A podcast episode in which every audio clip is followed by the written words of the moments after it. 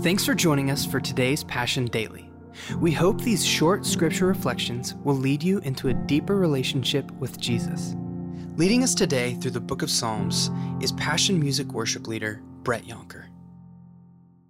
Hey, everybody, welcome back to the Passion Daily. My name is Brett, and today we're going to continue our journey through Psalm 40, where in verses 12 and 13 it says this For evils have encompassed me beyond number, my iniquities have overtaken me, and I cannot see. They are more than the hairs of my head. My heart fails me. You see, in this psalm, David has been pulled out of the pit of destruction. God has given him a firm place to stand and a song to sing. But see, just like David, we live in a broken world and we can find ourselves again surrounded and trapped. This cycle can be so frustrating. I've been rescued, but I still sin. And when we sin, we get so self focused and short sighted that we miss the big picture of God's best for our lives. But now, things are different for David because David has a hope. He has a hope because he has a relationship with his heavenly Father.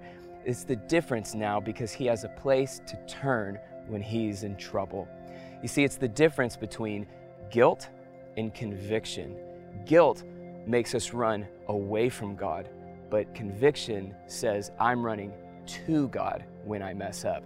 Guilt is this feeling of shame because of something that I've done wrong. It's saying, I am this sin. But the good news for you and for me today is that this is what Jesus did for us on the cross.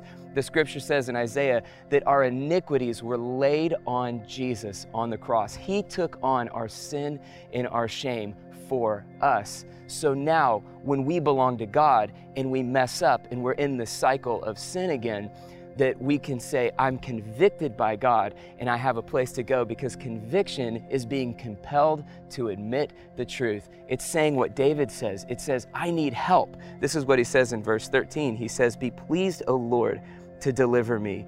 O Lord, make haste to help me. You see, I'm not just a sinner anymore that's just encompassed by guilt and shame, but I am a saint. I do have the capacity to sin, but I have a new identity. I am a son. I am a daughter of God. I was an enemy, but now I'm in the family. I was dead, but now I am alive, and I have a place to turn when I need help. Yes, we live in a broken world. Yes, we still need rescue, but there is a good news for us today, church, that we have a place to turn when we're in trouble. Thanks be to God for the power of His Word. What an amazing truth for all of us to hold on to today. Thanks for joining us. If you were encouraged by today's Passion Daily, make sure to rate and review us wherever you listen to podcasts and share with a friend.